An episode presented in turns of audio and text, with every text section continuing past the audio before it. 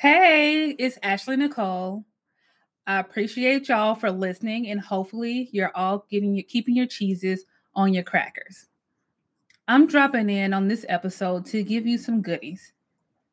Have you been wanting to get into the podcast game and don't know where to start? I got you. I have answers. If you haven't already heard about Anchor by Spotify, it is the easiest way to make a podcast. Anchor has everything you need all in one place. Anchor has tools that allow you to record and edit your podcast right from your phone or your computer.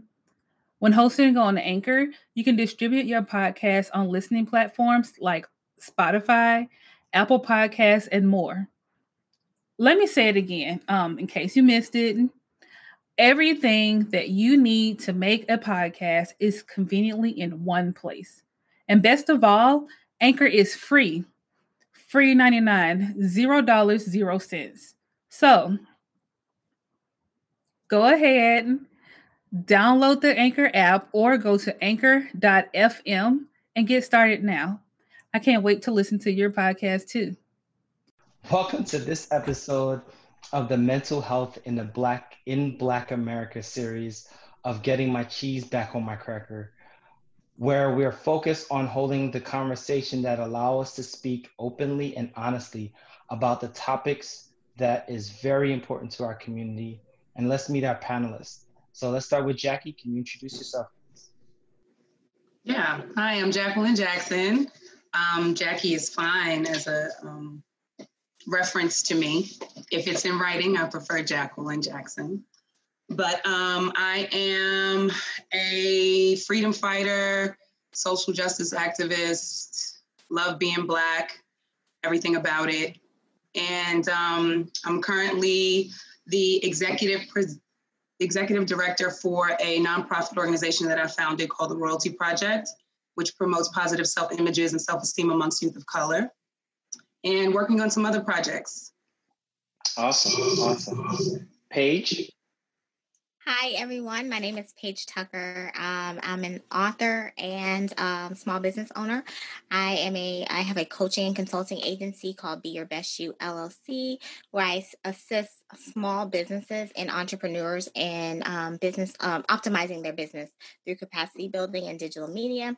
I also am the co-host of Power Plug in the Morning, which is on Power Plug Radio, and I am also a um, nationally certified mental health first aid instructor for both youth and adult um, courses. Awesome, awesome, Tisa.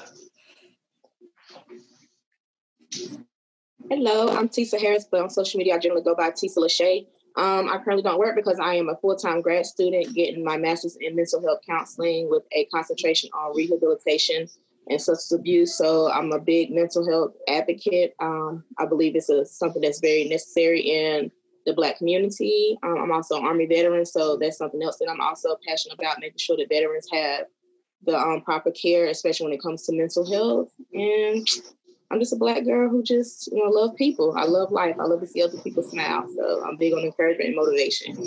And I just awesome. launched my podcast last week called Gracefully Speaking, and I blog. Hey, hey, Stephanie. Um, I am Stephanie Bension, as mentioned. First of all, I want to say I am blown away by how impressive all of you ladies sound. I'm on a panel with some heavy hitters today.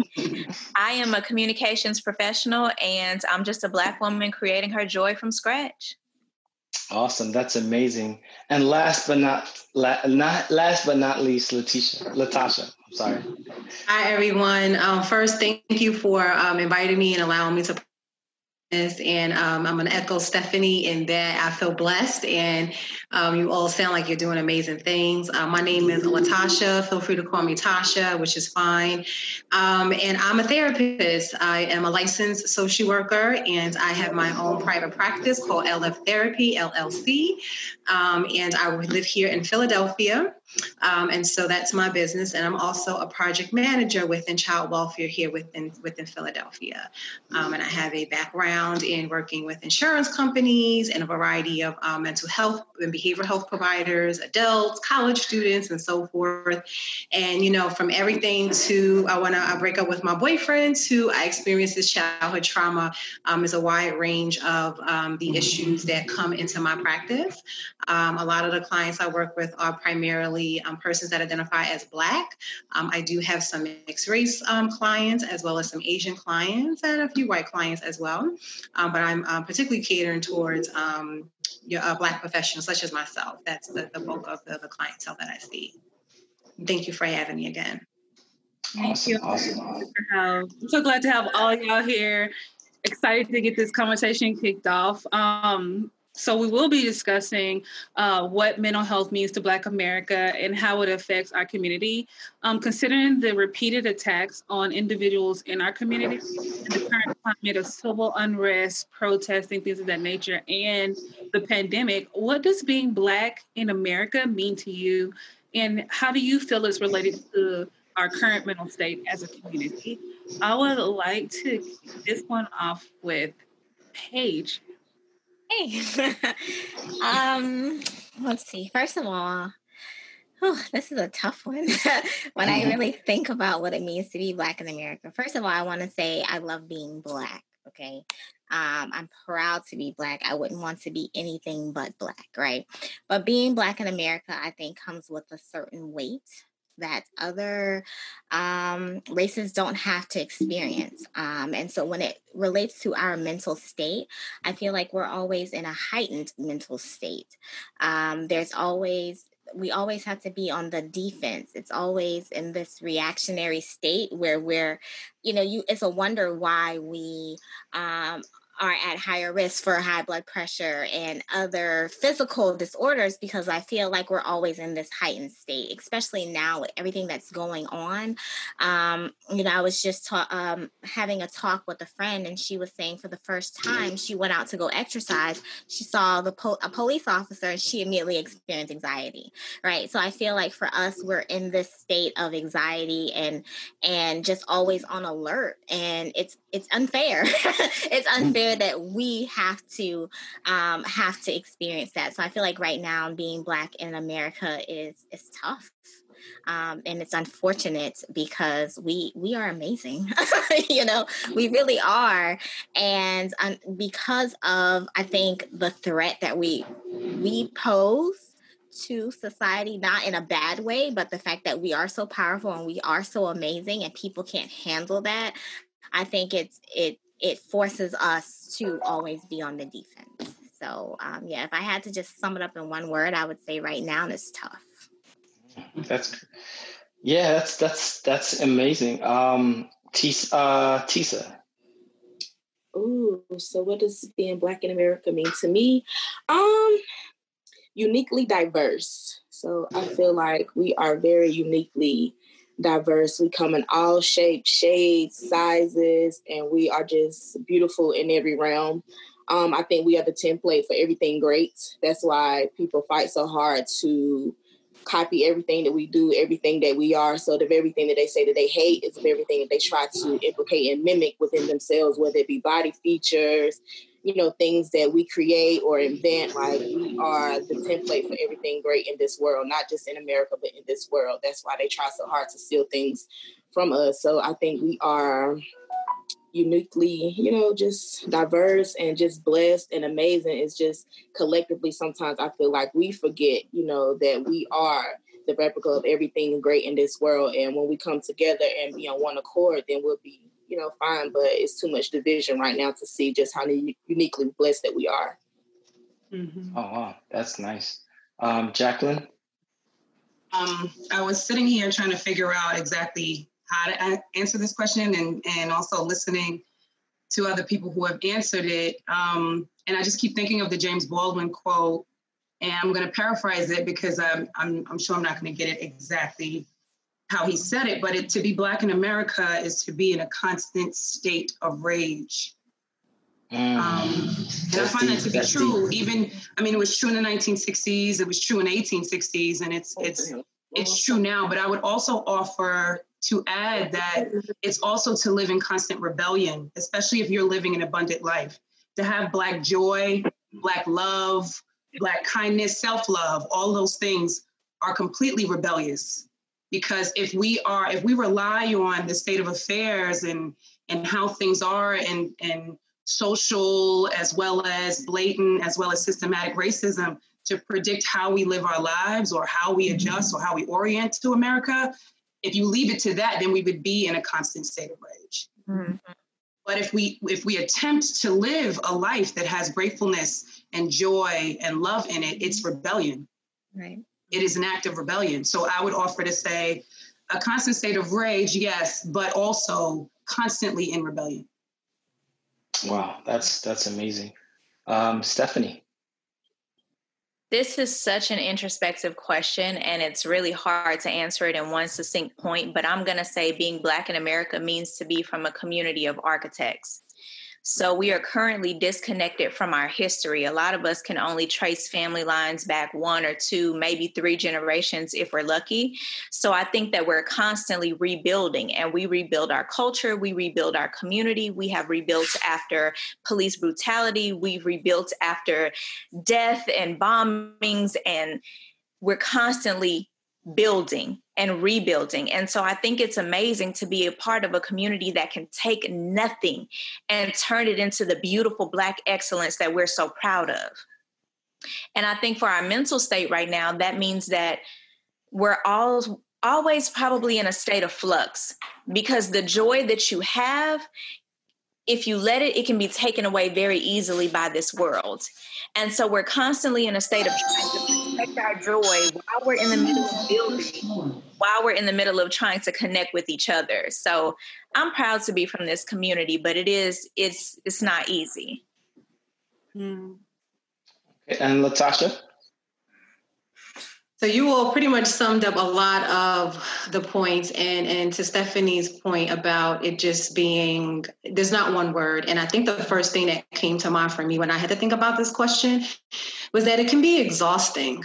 Right. And there is a lot of unpredictability that happens in our community, um, sometimes some powerlessness that tends to happen within our you know, community and what it means to be Black, um, mm-hmm. fear at times because you always often feel attacked. And, and, you know, and most importantly, I like to say it means being woke. It means being aware at, uh, at all levels, um, aware of your personal self, aware of the people around you, aware of the spaces that you navigate. It, it means having to hold a lot when sometimes you don't even have a lot. It means having to show up when sometimes you don't want to. And most importantly, I think for me, it also means that it is something that I have that I can never take off. That is always on me, it's always there, it's not going anywhere. And and what do I constantly, how I have to constantly shift, you know, in, in order to be accepted, to be tolerated in certain instances, right? And so it is really encompassing of just about everything you all have said and kind of and then some. And in terms of, you know, how the, the current mental state, um, I think the biggest thing for me is that it affects community for me because it forces me to look at the community I have, develop new ones, develop new relationships, advocate at the same time, um, support people at the same time, and most importantly, maintain what I do have and set boundaries, particularly when it comes to the mental health and really preserving that. Um, so I'll sum it up and, and, say, you know, I'll keep it at that. I can certainly go on and on about it, um, but you know, those are just a couple of things that certainly comes to mind to me when I when I answer that question. Hmm. So, um, so I, I like what you guys all have said. Is is my audio okay? No, no? exactly.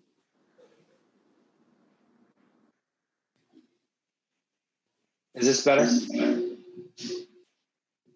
Okay, awesome. Better for me.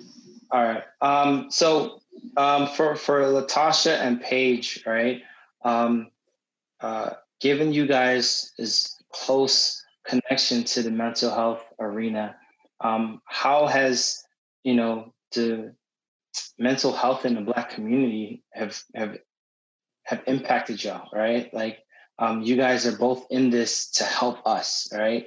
Um, not necessarily primarily us, but um, a good fo- focus on it is us because um, we're kind of the disenfranchised. So, can you guys kind of talk on that, on how you guys approach mental health as professionals and and and um, as an aid to helping people through crisis? Um, I yeah. So for me, um, it's something I tried to run away from actually. Hmm. Um, so when I went back to school to get my master's, I had the opportunity to go down the counseling track, and I said, I don't want to be a counselor. I don't got time for people to sit and tell tell me their problems. I'm so solution focused. I'm gonna be like, listen, this is what you need to do, and go on about your business. And so later in life, I found myself. Um, working for a um, a funder. So we fund many programs in the community. And so one some of the things that we funded were mental health programs. And so I was working with youth and they wanted to address mental health in um, in youth. And so they put me on this um, this work group and I started working with these mental health professionals and I'm like, dang it, I should have gone back to school and getting gotten my degree. Like why why didn't I go down the counseling route? Like I felt I was a little mad at myself. But then um, I ended up taking mental health first aid, which is an eight hour course that anyone can take um, and to learn how to help an individual in crisis. And so I took this course, and then um, the opportunity for me to become an instructor presented itself. I went and I took both of the classes to get um, trained in adult mental health and youth mental health. And that's when the work just really started. I started to work with the Black church, and it was so amazing to be able to facilitate these conversations in church about mental health and to be able to train the pastors and the elders and um, the youth the youth directors in how to help assist us in mental health and how to have these conversations that we normally didn't have because you know we grow in this grow up in this what goes in this house stays in this house society and mm-hmm. so finally people were sitting in this in this class you know they're 40 and 50 years old and finally able to talk about the aunt that everyone said oh had the you know someone slipped something in their drink when when reality she was probably you know experiencing a mental health disorder and people sitting and saying hey i'm, I'm going to go sit down with a counselor because xyz happened and now taking this class, I realized that I need to go get help. So being able to facilitate that conversation, facilitate those connections. Um, I doing um, in May for um, Mental Health Month, I featured on my radio show a new Black therapist every single week. And so to have people, one, be a part of that conversation, start to pers- uh, pursue getting therapy in our community, to me was just amazing. And so to be able to sit amongst my friends and us have these open dialogues and say, hey, well, my therapist said, and my therapist said, and to be able to sit with my grandma and talk about therapy, because you know, grandmas will say, hey, just go pray about it. So mm. for me, I love being a part um, of the field. Like for even though I don't do, do therapy, it's more so um, education and uh, mental health first aid is actually an intervention. So for some people, all they just need is for someone that is able to facilitate dialogue and and and, and who can help them um, process the crisis that they're going through. So for some people, just having that person that they that person that's certified that they can go to um, is is awesome. Um, and so to be able to train my friends and for them to call me and be like, "Girl, I helped someone today, and I helped connect them with a counselor, and I helped do them," and that it's empowering us without us having to go through years and years of education. So for me, I love it. Um, I love teaching the course. I feel like I get emotional every time I, a new class graduates because even though it's for everyone, I focus specifically on our community because we need it and we need to we need to um, finally have the conversation and then also do something about it. Mm-hmm. So before we get to Latasha, I, I, really wanted to dive deeper into that, right? Um, there is a disconnect between religion and mental health, right? Um, as you stated, we'll pray it away. Um, you know, what was the turning point that um, members of the church, clergy leadership, felt as though that this is something that we need to have a discussion about because i know mental health professionals today are still struggling with you know well my pastor told me to just pray it away it ain't a real issue so how were you able to actually um, transition that uh, or get that conversation to be more organic than a forced one Um, I think part of it had to do with the mindset of the pastor. Mm. Um, so uh, pastors are starting to finally like also i think realize like it's time for us to have this conversation and there is such thing as jesus and therapy. You actually can have jesus and therapy together. Um, and so for me the first church that um, fortunately for me that i partnered with the pastor was going back to school to get his master's in social work. And so mm. for him he saw the need and all it takes is one right? One pastor to advocate and talk to to another pastor and talk to another pastor. So for me, it was having that one pastor that was sick and tired of being sick and tired and finally said, Hey, that there has to be a change and i'm in the field and what can i do to empower my community? Because that's what mental health first aid is about. It's about empowerment. It's about empowering us as individuals to be able to take these tools to help one another to facilitate these conversations to connect us to um, the resources that we need. And so i think he just got sick and tired of being sick and tired and he started I mean, he decided to be the change that we needed. And so, in him taking that step to want to help his church and getting connected, and then, you know, that first um, class of brave souls to spend eight hours with me in the evening and say, Hey, I want to help my family. I want to help myself. And then when people saw like how it changed them and how it impacted them, it was like, okay, now I need to tell more people. So then I started getting more calls like, Hey, can you teach another class? And now can you teach another class? So I think it really just takes that one connecting with that one pastor that's just ready to make that change. So just finding that ally, I would say. Okay. Okay. Latasha? You're on mute, just FYI. Can you can you repeat the question one more time? I just want to make sure I'm answering. Um, so as a mental health professional, right? You guys are kind of in both worlds. You're dealing with mental health as an individual mm-hmm. um, within the Black community, and then you're dealing with it as practitioners, right? Um, and then the other part was, um, to Paige's point, having someone um, in the church advocating for mental health support um, is really important. So, like, what are your thoughts? Like, you, you know, what is your perspective on how mental health is is portrayed in our community, right? Um, and then how are you identifying ways to, like Paige um, find community leaders that's able to kind of advocate for it? So I think in terms of mental health as personally and professionally, you know, my story is similar to Paige in terms of how I, I, came into this work and how I came into this field, particularly with doing private practice. So if you would have asked Latasha about 10 years ago if she would have been doing what she's doing today, she probably would have told you no, right? Because I was going to graduate school, I was getting my master's, and I definitely wanted to be in the field because I do have some lived um, experience as, you know, a child in my childhood that warranted that I wanted to get into this field, but you would have never told me I would have been sitting down listening to people's challenges and concerns. And so it took me also working in a um, uh, pretty much like an insurance company, a behavioral health insurance company, where we funded a variety of different levels of care and programs. And through that work, I worked actually with a lot of the uh, residential facility treatment programs for youth.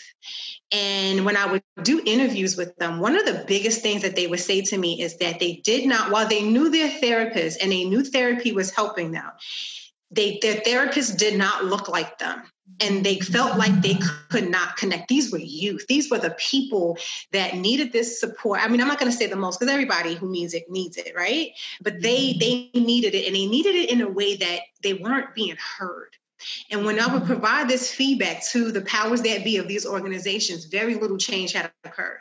Now, although I don't work with youth in my practice, it definitely was a turning point for me personally to also want to pursue um, pursue this work and doing and providing therapy. And then coupled with i have an amazing group of, of girlfriends who they're also in the field they also have their own private practice and one of them was the one who really set the tone for us to even do this. Um, so I won't name I won't name you know anybody right now, but it's, it's really through that core group of of this of these ladies that I am friends with, sisters actually with, that really prompted set the stage for why I'm doing this work on a private practice level.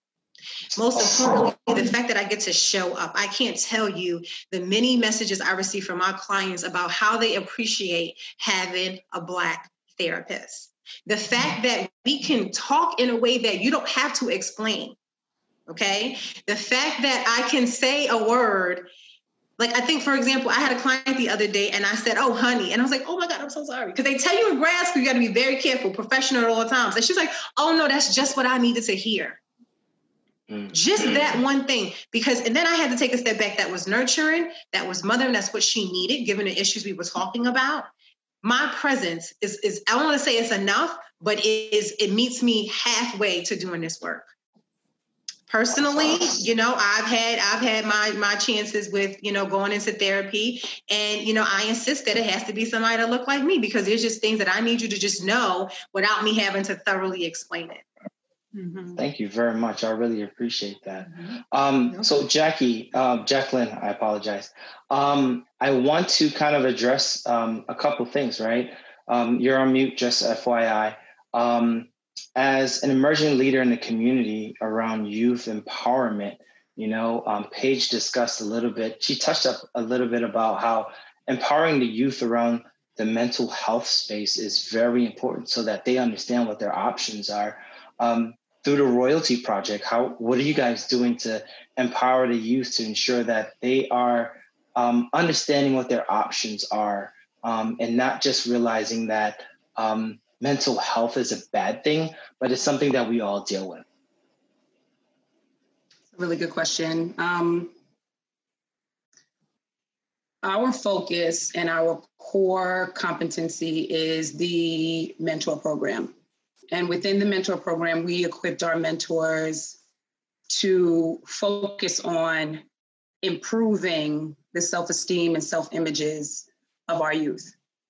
One, by creating not just creating, but being role models that they can directly associate with and directly look at to identify people in their community that look like them, that are positive, community oriented, focused, um, accomplished, achieved, all those great things. Um, and then also teaching them and learning with them the richness of our culture.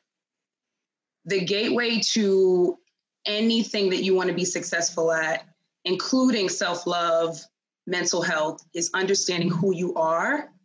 And understanding who you are, and a part of understanding who you are is understanding where you come from, where the people you come from come from, your lineage, your heritage, your culture, and not narrated from a perspective other than yours. A lot of our stories a lot of our experience, a lot of the essence of who we are is often told by us through other people. When we learn our history initially in schools or um, via media, now via social media, a lot of that it comes from outside of our community. So what we do in the Royalty Project is is learn and teach and expose and reveal our stories from our perspective. Um, and I think that's important because self esteem and self awareness is important to any any forms of achievement in any arena. So I think that's how we're tackling it. We're tackling it by having ownership of our stories and telling them, and not just telling them from sheer, sheerly a positive perspective, but telling them from the perspective of the people who endured from the perspective that they know. For instance, if you ask a bully to tell the story of their experience, it's going to be told very differently than the person who was being bullied. Yeah. And then to be real with those feelings that came from being in a victim's perspective, but not existing or continuing to exist in a victim's space. So, learning our stories in order for them to empower us, not for them to um, create disadvantages or create this level of um, that we aren't able to achieve because we haven't been able to achieve, but identifying that we come from a very rich, very rich culture of innovators, of achievers, of uh, pioneers, exposing, and I'm trying not to get too detailed into the, the actual history, but just, just the wealth of things that have been hidden from us, the missing history, because those are the things and understanding those things are what empowers us as individuals and, enables us to look actually outside of ourselves. Um, mm. Because if we're constantly searching for something, constantly searching for who we are, constantly searching for um, where we come from or why things happen to us the way they've happened to us, that takes away from our power to serve others, to be in service of others. So if we can nail that, and a lot of us didn't nail that until we were in our 20s, 30s, and even beyond that. But if we can teach children to nail that as young as 10 years old, then how much more powerful can they even be? If we That's, don't clip their wings, like we oftentimes we feel like our wings have been clipped from childhood. So we're like trying to gather all the information, all the power, all the self-esteem, all everything that it takes for us to continue to fly. But imagine if their wings were never clipped. Like You're imagine right. if we right. didn't have to unlearn a lot of the things that we already learned. Yeah, absolutely. Yeah, I, I like I like that. That's that's really cool. Yeah, you're absolutely right. And I, am loving all of this perspective that y'all are giving me because that's one of the things that I love about this opportunity. I get to hear all of these different views. Um, I want to take it over to Stephanie. Steffi, my friend. Um, I know that we deal with a lot of things in communications and uh, marketing. What are some of the um, some of the aspects of being black in that arena, and how does it affect you, especially given our current climate? Well, I say first of all, black people drive American culture. Mm-hmm. And so American culture is always trying to catch up to what Black people have already created. That's when you see people take things like Bantu knots and call them mini buns and do a, a, a little listicle on how to make mini buns, or how you see um, families like the Kardashians creating products that make billions of dollars that came from a black girl in my neighborhood in Third Ward. Mm-hmm. And so um, I have a digital agency and we specialize in branding and websites and marketing. And people are trying to learn how to be authentic, especially these small business owners and these entrepreneurs in a world that has told them, we value what you have, but we don't value you. And mm-hmm. that's the problem with the communication. It's like we want everything that Black people have and everything they are, but we just don't want Black people. And so that's a hard opinion to contend with when you're existing in this world and you didn't choose to be Black. But a lot of us, I haven't met one Black person that has said they would want to be anything else. Mm. And so we're still trying to learn to exist and communicate from a space of some of us still need to be validated. And like Jacqueline was saying, it comes from our history and it comes from our community and it comes from the support around us because the world does not validate us. We'll see a McDonald's commercial with the R&B guy singing, "You got a 10-piece girl, don't be stingy," but we can't get a piece of that corporation. You know what I mean? And so right. that's where it lies in communications is kind of being outside of that circle, mm-hmm. but stealing from our resources. Right. I definitely, I definitely agree with that. And then also in the vein of um being a black woman and then Tisa, I know that you're you've done your transition out of the military, correct? And now you're in school. How do you think that affects your mental health as a black woman at this given time in this transition? And then also you're preparing to get deeper into like mental health professionals. So how how do you think that affects your decisions and the way you're moving right now? Um, so my transition has been hectic to say the least because when you're in the military, you're accustomed to a certain way of life. Like you have like a certain battle rhythm and things go a certain way. In a sense, you're kind of told what to do, what not to do. And I feel like um, one of the biggest things that used to get me how I knew I wasn't going to make a career out of it was um, you can have a voice, but as long as you don't speak with outside of my boundaries, mm-hmm. you know. And for me, that that's a problem because I don't like being put in a box. Mm-hmm. And I'm free, but I'm only free within the boundaries of you telling me how free I can be. You know, I'm cutting you a, you a check like I'm not a piece of property. And in the military, in a sense, like you are property you know, like your your government property. So, you know, even if they're wrong, like you can't speak against this, this person, you know, but that very person, your commander in chief, like they can go and say whatever and do whatever they want to do. and talk about people that look like you, even though you're in the uniform. So when you're in the uniform, not only are you still going through things, you know, in the military, but you still have to fight, you know, the battles of the world when you're out of your uniform because you're still a soldier regardless of what's going on. Mm-hmm. And you have to still stay within the confinements of what the regulations are. So, you know, you will get UCMJ or whatever. But I'm still black when I take this off, regardless if I got US Army across my chest or not. Like, I'm still a black woman in America. And the black men in the military, they're still black men in America. Like, you can't change that. Like, we all say, you know, we bleed green, but at the end of the day, we're still black.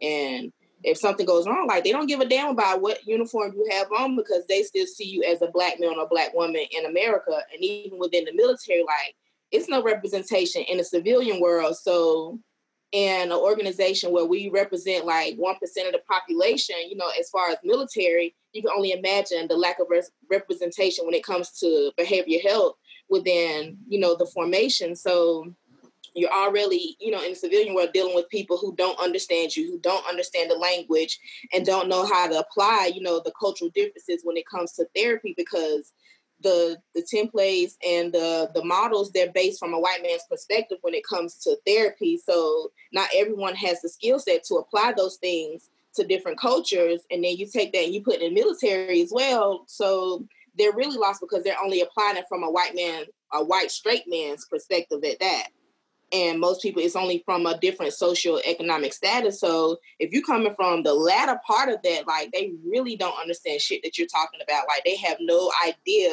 of what your struggles have been what they could be or the struggles that you may endure in the future. And then bring that to the civilian world like i'm transitioning out of the military and I had to hit the ground running because I I haven't had time to like breathe, take a minute, no nothing, and everything is happening in the world, people still getting shot, and you're forced to see that every day. So if you're already battling your own mental issues, and then you turn on the TV, turn on the radio, you get on social media, and it's another person's dying, and like that's it's a lot. Like it's a lot to digest, and everybody, like everybody doesn't take mental health serious. Like it's still taboo in a sense. Mm-hmm. Like so it's, it's, still such a stigma to it. So Tisa, it sounds like we have a whole another episode just for you and your military brethren. Um, so those are those are some really amazing points, and um, you know that kind of leads us to the next part of our discussion, right?